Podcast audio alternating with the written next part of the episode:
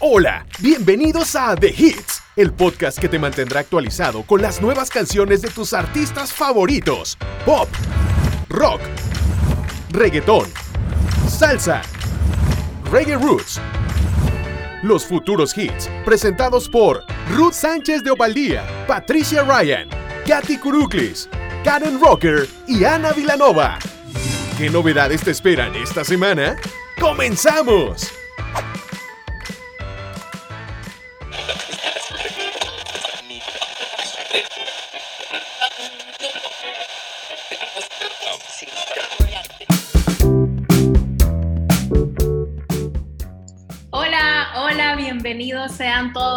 A la primera edición, al primer episodio de The Hits Podcast, un podcast dedicado a los estrenos de la semana. Los escuchaste aquí primero y todos los viernes vamos a intentar llevarte hasta tu casa los estrenos de la semana.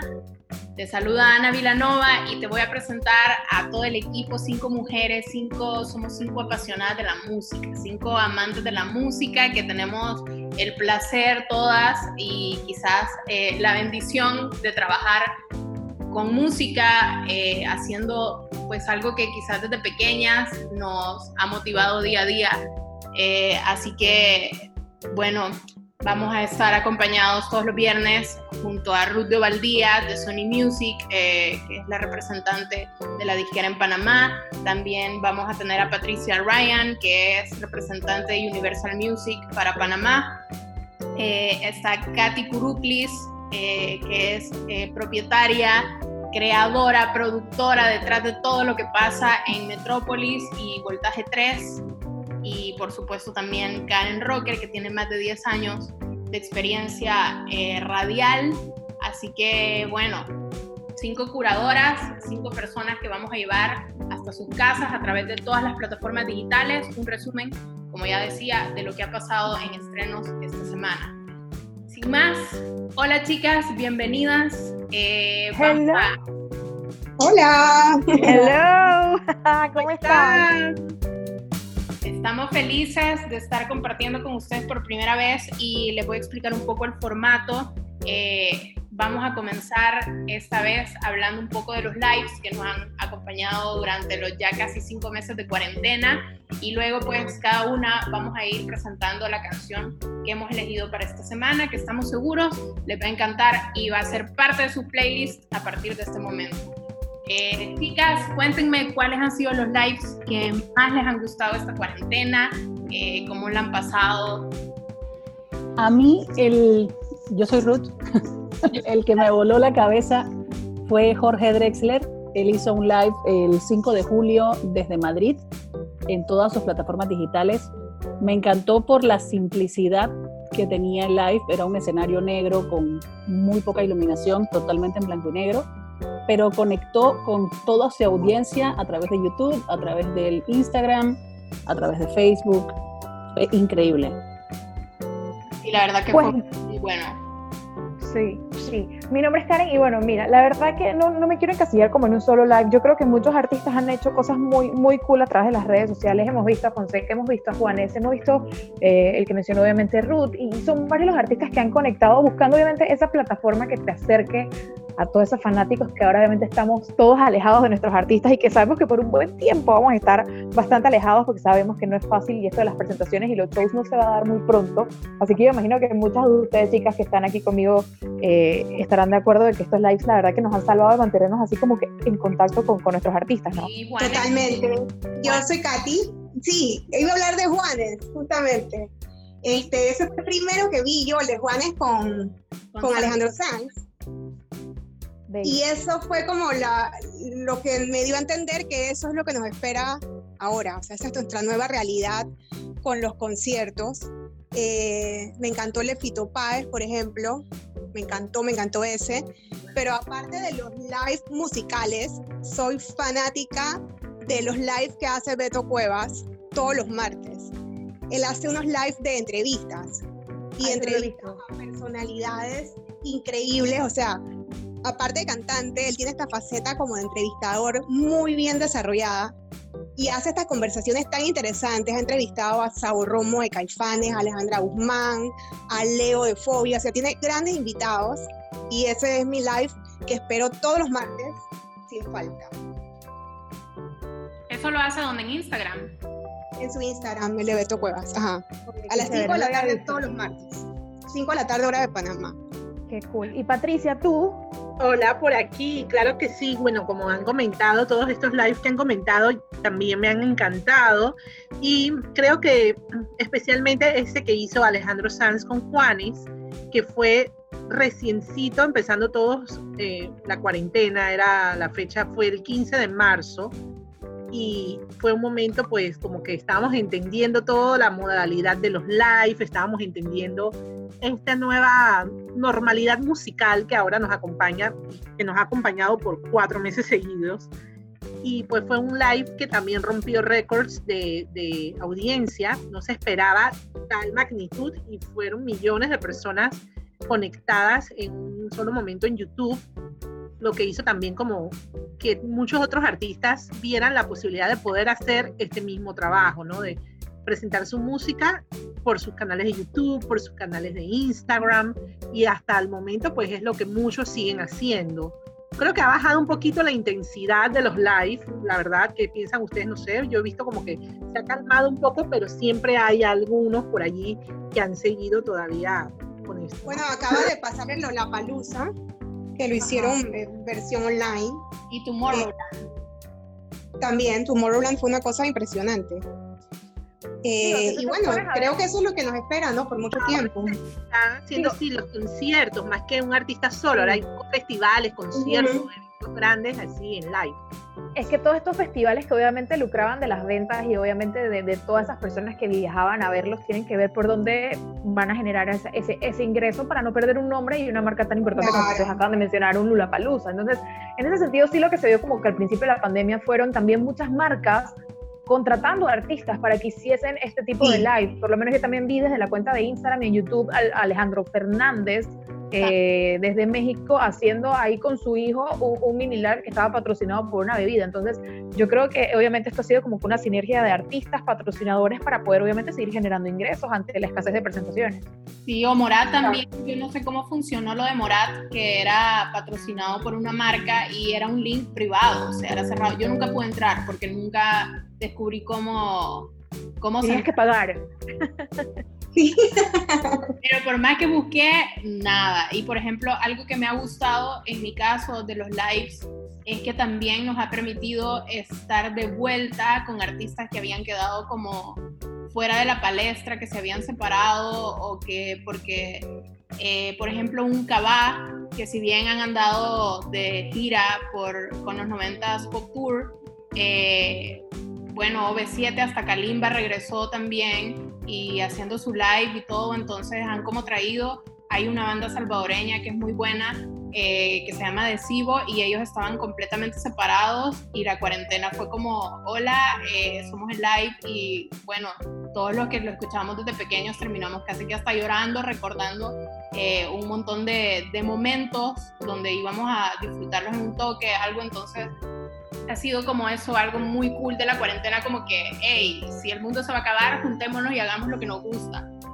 Yo Pero creo que también los el tema live- colaborativo, hay un tema de colaboraciones que hay entre artistas también que antes por asuntos de geografía y de distancias no se podían dar y sin embargo esas colaboraciones ahora están surgiendo a través de estos eventos live porque la tecnología lo permite.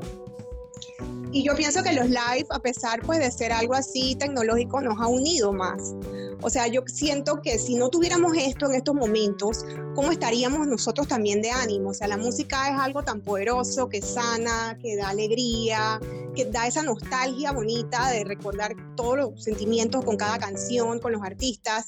Entonces, estos live nos han unido de alguna manera más que nunca, más que estar en un concierto con miles de personas, porque lo tenemos en la intimidad de nuestra casa, el artista está también en una intimidad en su casa, entonces es, algo como un lazo muy bonito que nos une en estos momentos en que estamos también pues tan desesperados con la situación, es algo sanador. Digo, Patricia, Ruth, ustedes que, que trabajan directamente con disqueras, también el tema de los lanzamientos puntuales, cómo, cómo los artistas han tenido que reinventar lanzamientos y como, y como mencionabas tú, Ruth, el tema de las colaboraciones, cómo se tienen que lanzar canciones estando un artista en un país y otro en otro, eh, obviamente el tema de los live, de cómo nos creamos a través de TikToks eh, cosas para que la gente se aprenda las canciones, dúos, yo creo que todo esto ha sido como, como una, una reinvención de toda la, la industria musical per se, ¿no? Claro. Sí, así es, ha sido un reto para todos, tanto artistas como la industria, como medios de comunicación, todos hemos tenido que acoplarnos a esta nueva manera de, trabajar la música, de hacer llegar la música a nuestra audiencia, porque ya la gente pues no consume la música tampoco como la consumía antes. Entonces es un, es un reto para todos que creo que ya a este punto, después de tantos meses de ensayo y error, se ha logrado ya como plasmar un poco más lo que, el referente de lo que está sucediendo y lo que va a suceder por muchos meses. Yo lo veo como un redescubrimiento del consumo musical. O sea, nos hemos tenido que acoplar, pero nos hemos dado cuenta de cosas que, que quizás en algún momento estábamos pasando por alto. Y es la potencia que tiene la música, la importancia que tiene la música y su consumo tecnológico. O sea, todas las redes sociales, las plataformas de streaming, han abierto prácticamente un portal no solamente de entretenimiento, sino también de bienestar, lo que decía Katy hace un momento. psicológicamente esto nos ha pegado muy duro, aunque muchas personas eh, quizás puedan estar dentro de lo normal, entre comillas. Y ha sido la música un escape y a nosotros como compañías discográficas nos ha tocado buscarle la vuelta a esa parte de la sensación de bienestar que debe tener la gente al consumir un producto. Totalmente. Y yo creo que no solo la música, sino el arte en general, porque museos eh, han abierto sus tours virtuales. Eh, en Londres, el teatro, este no me acuerdo cómo se llama, pero eh, por ejemplo hubo una semana que subieron solo por un par de días, es el fantasma de la ópera espectacular. El fantasma de la ópera fue increíble. Wow, sí. Entonces hemos tenido el arte en nuestras salas. Mulan, por ejemplo, Disney Plus ya, ya anunció que Mulan va nada más por 30 dólares que si uno dice, wow, voy a pagar 30 dólares por ver Mulan, pero si vamos a una familia de 6 personas, no gastaría claro. cine. Exactamente. Que realmente 30 dólares es lo que gastamos nosotros en una ida al cine. Lo que pasa es que a veces uno entra, paga su entrada y no se da cuenta de cuánto es realmente el consumo por persona dentro de, una sala. Es que, es que si van cuatro personas, imagínate el, el ticket de cada uno 5 dólares y ahí tú vas 20 dólares. Súmale obviamente los popcorns, las sodas y ahí te fuiste de más de 35 dólares. Lo que pasa es que la gente lo ve como que, ah, 30 dólares, pero en verdad no es tanto. Y esa va a ser la nueva realidad, como con el término ese que tanto le gusta usar. o sea, yo creo que a partir... Un término que la verdad que no me gusta mucho a mí, pero bueno. A mí tampoco. Pero esa, eso va a ir siendo, o sea, vamos a... Cada vez creo que vamos a salir menos y vamos a comenzar a consumir más todo de forma digital. Eh, así que bueno, creo que los likes se van a comenzar a reactivar, pero ya monetizando todo, porque también los artistas me imagino que tienen que comenzar a recoger Exactamente, como todos. Sí, así que bueno, a lo que venimos chicas, a presentar estrenos y bueno, los dejo en compañía de Ruth de Ovaldía, Ruth Sánchez de Ovaldía, quien va a presentar su estreno de la semana. Así es, gracias Ana por la presentación. Mi estreno esta semana es de Mau y Ricky. Ellos son reconocidos a, nivel latinoamericano, son unos chicos jóvenes, hijos de Ricardo Montaner, pero lejos de ser los seguidores de su papá, han logrado abrirse un camino dentro de un género que podría considerarse lo contrario de lo que hacía su padre. Ellos están ahora mismo en una línea de pop urbano eh, están lanzando el primer sencillo de su segundo disco. La canción se llama Papás y llega justamente eh, solamente un par de semanas de haber colaborado con John Legend, que fue una colaboración que, que hizo pensar que su siguiente lanzamiento iba a tomar un poco más de tiempo. De hecho, el lanzamiento estaba supuesto a ser viernes 7 de agosto y el parto se adelantó. Porque la canción se llama Papás. Así es que ya son papás Y bueno, dentro de toda la línea de la canción, ellos hablan de, de lo que a uno le pasa por la cabeza cuando tiene una pareja y la pareja amenaza con presentarle a sus padres. Entonces ellos dicen, no quiero conocer a tu papá porque me va a matar si supiera todo lo que me está pasando en este momento por la cabeza y las cosas que, que me gustaría hacerte.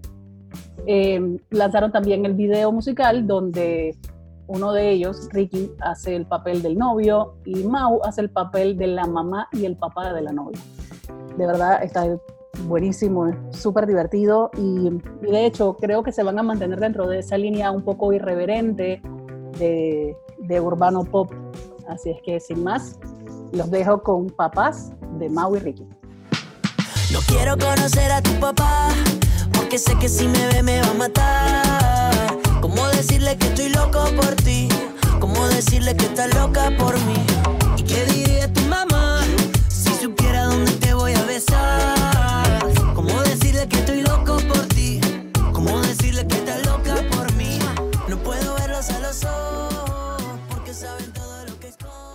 Espero que hayan disfrutado de Papás de Mau y Ricky.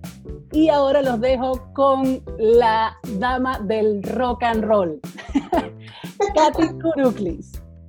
Gracias, Ruth. Eh, bueno, yo voy a presentar hoy una canción que no es de un grupo de rock and roll, pero es de rock and roll. Eh, voy a presentar a Morat, que es un grupo de pop que me gusta muchísimo, que está haciendo una versión de Labios Rotos de Zoé, una de mis agrupaciones favoritas de rock en español. Y esta canción forma parte de un disco tributo a Zoé, que se llama Reversiones, que todavía no ha salido al mercado, pero que ya han sacado varios singles de esta producción. Y lo que me parece genial es que normalmente los grupos de rock son los que hacen los covers de eh, las canciones de otros géneros. Y aquí ahora hay artistas de géneros totalmente diferentes que le están haciendo versiones a canciones de rock en español de Zoé.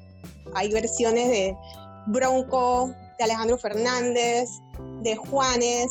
Hace poco salió una versión también de la canción Love de, de ellos en versión Mon Laferte. Entonces me parece genial que se le rinda este tributo a este grupo con más de 20 años de, de trayectoria.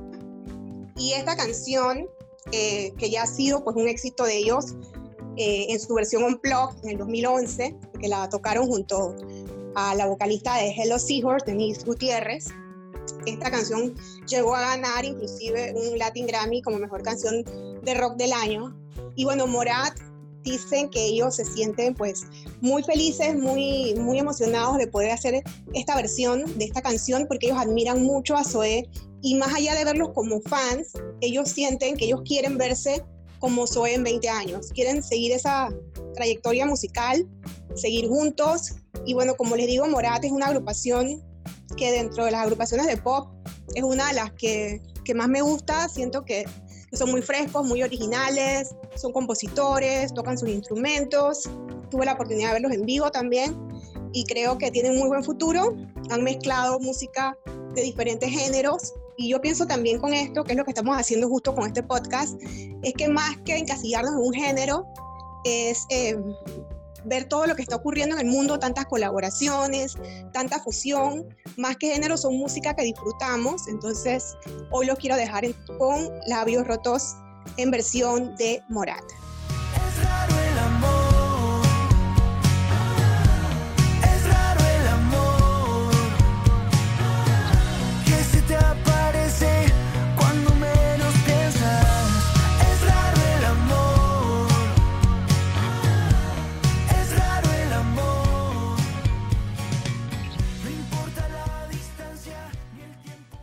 Espero que hayan disfrutado esta canción. Ahora voy a dejarlos con mi querida compañera, colega, mucha experiencia en radio, Karen Rocker. Gracias, mi querida Katy. Súper contenta eh, de, este, de este primer episodio de este podcast y de verdad que estar acompañada de mujeres que viven y respiran música. Y en ese sentido, sí, obviamente este, este podcast es para traerles a ustedes estrenos musicales y que estén anuentes de todo lo que está saliendo. Y como acaba de mencionar Katy, el tema de las fusiones, las colaboraciones es algo que se ha visto muchísimo. También lo comentamos al inicio del programa, al inicio del podcast, el tema de, cómo estamos viendo a través de las redes sociales muchas fusiones entre artistas que de repente no pensábamos ver juntos, otros que sí ya venían trabajando juntos. Y en ese sentido quiero hablarles de Fonseca, Andrés Cepeda, que sabemos que vienen trabajando, que son amigos de la música, de la vida, y que en su momento nos presentaron Compadres, 10 canciones que obviamente exploran todo lo que es su amistad y el folclore colombiano, dos artistas que he tenido la oportunidad de ver en vivo y me parecen súper talentosos, súper queridos y que llevan esa bandera de la música, el ritmo y de Colombia muy adelante. Obviamente sabemos que compadre es una de estas palabras muy queridas en Colombia y bueno, ellos han sacado este álbum y nos han presentado a través de live de sus redes sociales, de Instagram, presentaciones, cómo han estado cantando juntos. Y bueno, un proyecto que alberga 10 canciones que recorren todo lo que es como la musicalidad, la esencia de Colombia y de las cuales ya conocemos temas como Cómo te puedo entender, Mejor que a ti me va, La promesa, etcétera. Pero en esta ocasión les quiero hablar puntualmente de una canción que es una colaboración con un chico que también le he venido siguiendo mucho a la pista, él se llama Yane, él formaba parte de la agrupación Piso 21 una agrupación que también es colombiana, que también admiro muchísimo por cómo han ido trabajando su carrera. Jane hace un par de, meses, casi un poquito más de un año, decidió abrirse como solista. Su primer éxito musical como solista se llamaba como antes y bueno, ahora se une. En este tema me hace falta eh, una canción producida por el ingeniero colombiano Mosty, muy reconocido por trabajar con artistas como J Balvin, como Piso 21 y bueno, me hace falta, eh, obviamente es una canción que innova en todo lo que es su sonido, un, como un bolero, eh, un bolero en donde se habla obviamente de, ese sonido desgarrador, de un amor desgarrador, con esa nostalgia de ese amor que se fue, que se extraña y que definitivamente hay que dejar, que, hay que dejar de ir. Obviamente ya le imprime esa juventud y entra a acompañar esta canción para decirle a esa persona que se va que, oye, de todo esto queda un aprendizaje, así que sigue adelante. Obviamente esta canción para Yane, eh, al estar como soltero, eh, como soltero, como solista, obviamente es, es, importante, él admira mucho a Fonseca, a Cepeda, él habla que él creció oyéndolos, siguiendo sus canciones y que sin duda alguna los ha acompañado eh, a lo largo de su vida y obviamente son como referentes en su trayectoria musical. Entonces, en esta ocasión, quiero que escuchen ustedes que están en estos momentos en sintonía, que están ahí pendientes del podcast, esta colaboración entre Fonseca, Andrés Cepeda y Yane. Esto se llama Me Haces Falta. Déjame saber que tengo que aprender aquí, déjame saber que tengo que entender de ti. Y es que la verdad es que me hace falta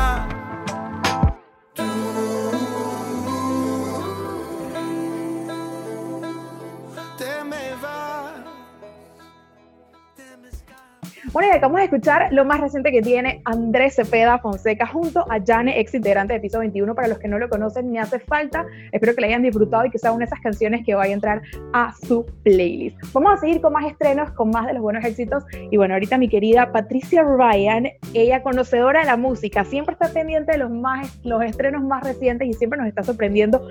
Nos va a traer ahora otro estreno. Pati, cuéntanos. Hola a todos, muchas gracias chicas y qué buenos estrenos tenemos esta semana en The Hits.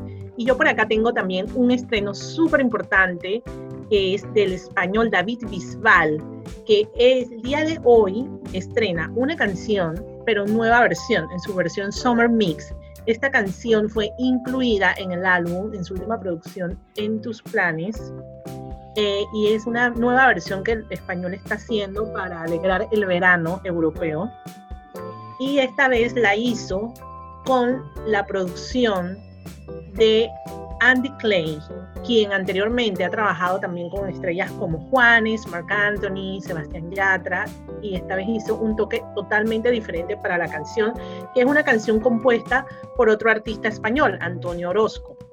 En esta canción, el, español ha, ha, hecho un video también muy fresco, muy chévere, muy lleno de de mar, de, playa, de agua, de brisa, de canciones, de bailes en su, en su tierra Andalucía.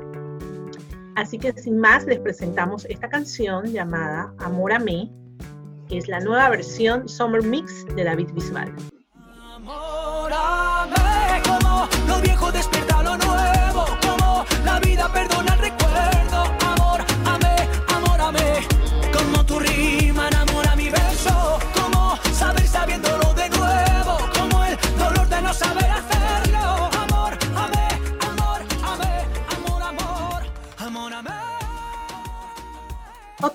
Hayan disfrutado la nueva versión Summer Mix de Amor a mí de David Bisbal. Y ahora quiero presentarles a Ana Vilanova, la creadora de este podcast de Hits. Nuestra querida Ana, ella es conocedora de todo lo que es reggae roots. Es una fanática del reggae roots y nos va a presentar un estreno súper chévere para esta semana.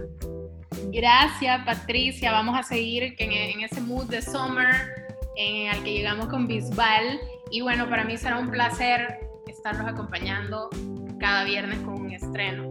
Eh, siempre he creído que la música nos hace volar y nos hace trasladarnos a lugares específicos, a tiempos específicos y muchas canciones a recuerdos específicos.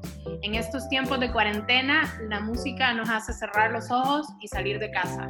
Así que para esta semana vamos a viajar a Estados Unidos con un poco de reggae roots, eh, te traigo lo más reciente de la banda originaria de Virginia, Soldiers of Ya Army, mejor conocidos como Soulja, eh, activos desde los 90 y con más de 10 álbumes en su haber.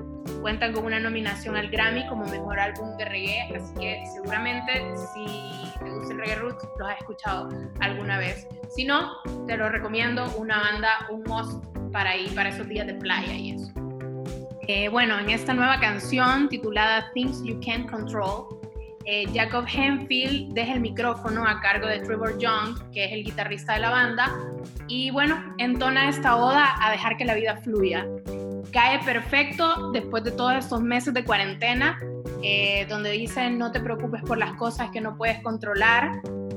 A veces pareciera ser un mal sueño, pero estamos despiertos y eso es lo que cuenta ideal para esos días en los que nos sentimos sin fuerzas.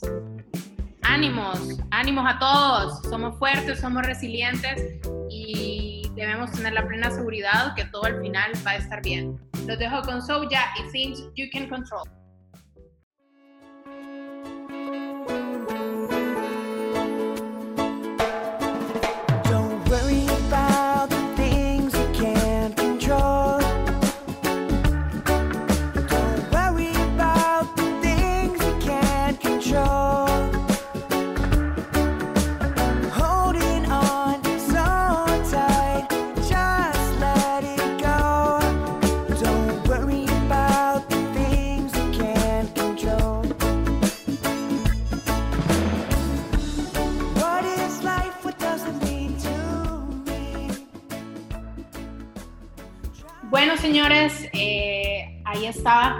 Recomendación para esta semana.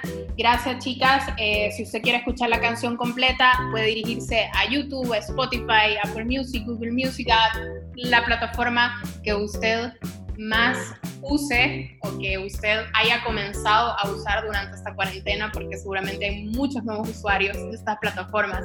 Chicas, gracias. Nos escuchamos el otro viernes. Que tengan una feliz semana. Muchas gracias. Hasta el otro viernes con más estrenos. Muchas gracias y hasta el otro viernes. Acuérdense de seguirnos en nuestras redes sociales. Arroba The Hit Podcast.